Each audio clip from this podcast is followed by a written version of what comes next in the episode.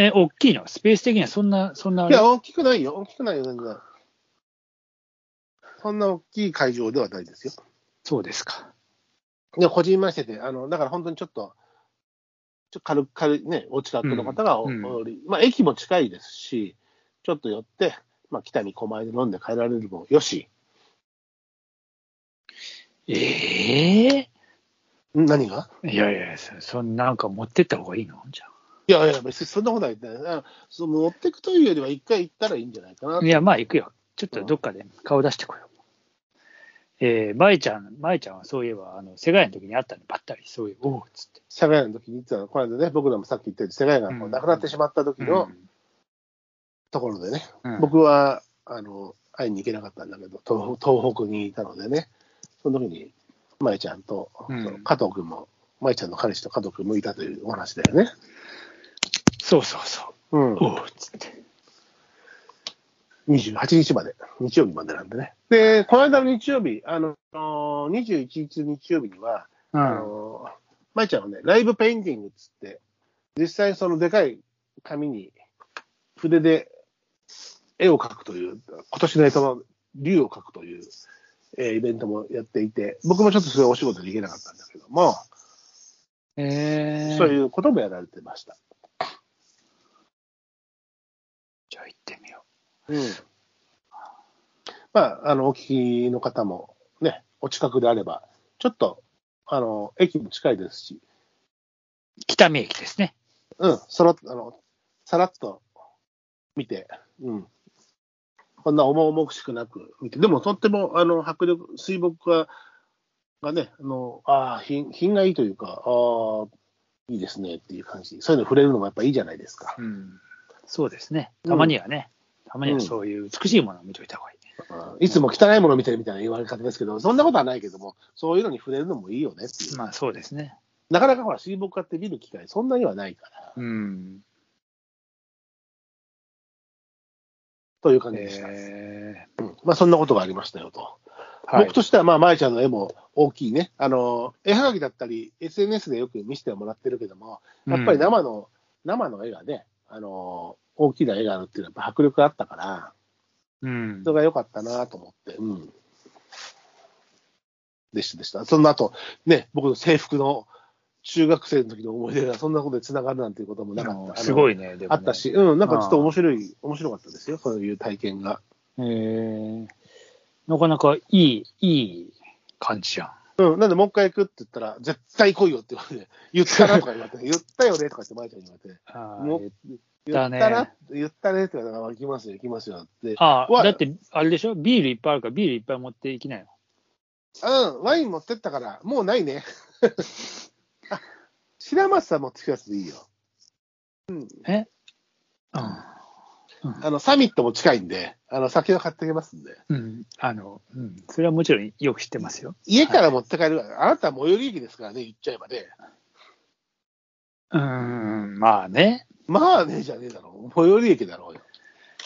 そうでございますけど。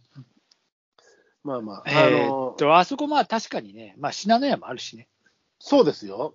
信濃山があるんですよ。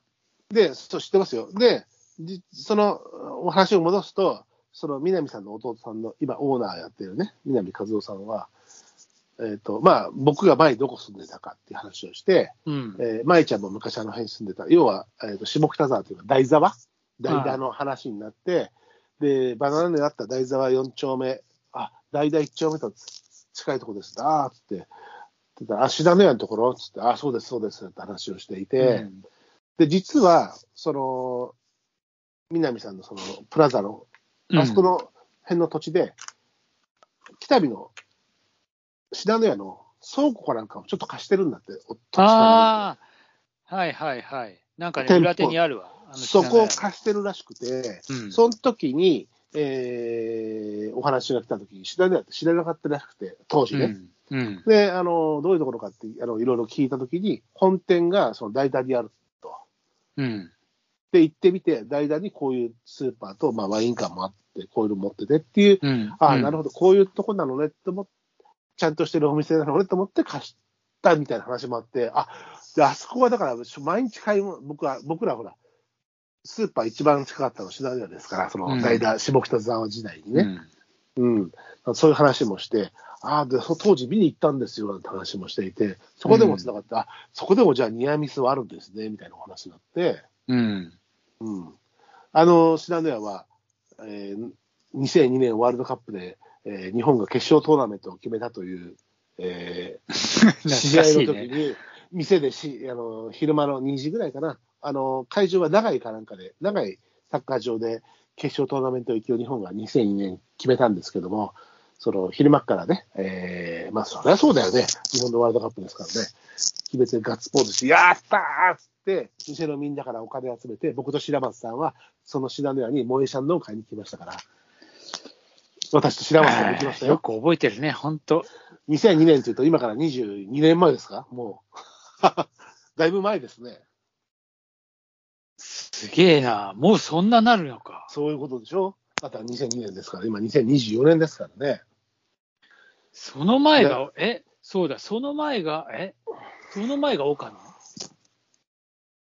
で決めたの、それを決めたのが、ああ、そう、フランスだから、98年がフランス大会ですから、岡野が決めましたよ。